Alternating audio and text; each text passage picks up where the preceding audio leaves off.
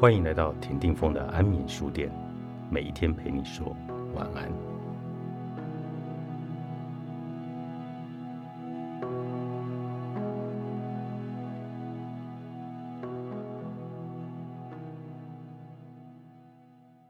如果你羡慕出家人，请听我一言：抛弃俗世的这句话包含许多意义。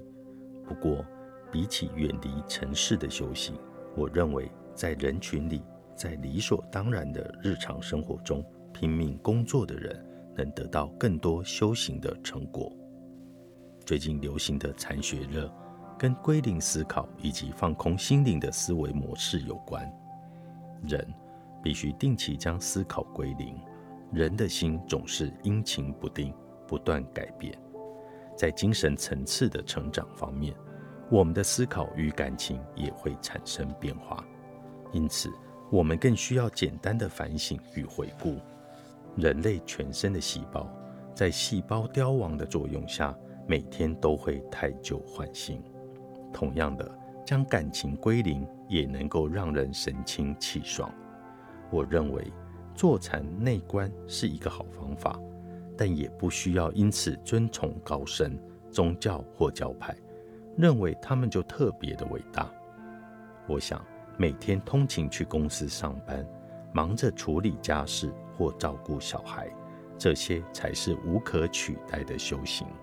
跟别人见面、与人对峙，为了人际关系而烦恼，也许会让人心生杂念或邪念。但是，当你超越这些烦恼，好好处理这些问题，就是行动瑜伽，也是我们唯一能够带到另一个世界的珍贵的故事。除了听到的话要打对折，另一个重要的观念是，必须同时采纳正反方的意见，因为我们很容易接受了偏颇的资讯，所以要刻意接受完全相反的讯息。在谍报的世界里，这是一个极为普遍的手法。针对某个主题收集各种资讯时，必须南瓜肯定和否定的意见。才能消除思考方式或价值观的偏见。花时间收集多方资讯，充分理解之后再做判断。千万别忘了，资讯的性质会随着时间改变。资讯的性质变化是指该资讯的可信度增加或减少。举例来说，一年前没有人相信的事情，现在有许多人相信。反过来说。大家曾经相信的事情，可能因为某些事情而失去可信度，这些都是常见的情况。这是因为随着时间的推移，与该主题相关的素材增加了，检视资讯的精准度当然也跟着提升。其实，大家对于历史应该抱着怀疑的态度。日本史教科书上已经不再出现武将的肖像画。因为人们逐渐发现，那些肖像画并非本人。相反的，某些资讯会随着时间升值人心，成为无可动摇的常识。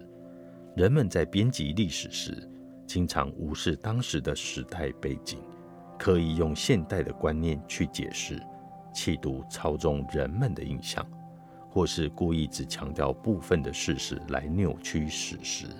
总是在未经查证的情况下提供单方面资讯的媒体，本身也是颇有问题。别因为报纸跟电视等媒体都有报道，就轻易相信了这些资讯，这是严重的错误。人们经常忘记媒体是盈利企业，虽然媒体会使用社会正义或群众观感等华丽的辞藻，但千万别忘了。报社曾经在二次世界大战时煽动战争，而且媒体也不能违背广告赞助商及压力团体的意见，只好按照他们的意思来煽动读者与观众。大家应谨记，媒体构造详细审视每一条资讯，这才是媒体素养的本质。这条资讯真的对自己有益吗？或是让你感到不舒服？觉得不自在，不要把资讯当成别人的事，应该亲力而为，检视各种资讯，跟欧美相比，日本在这方面起步比较晚，也是未来我们应该要去强化的一个重要课题。断舍离的五十六堂正向课，作者始作直树，大乐文化出版。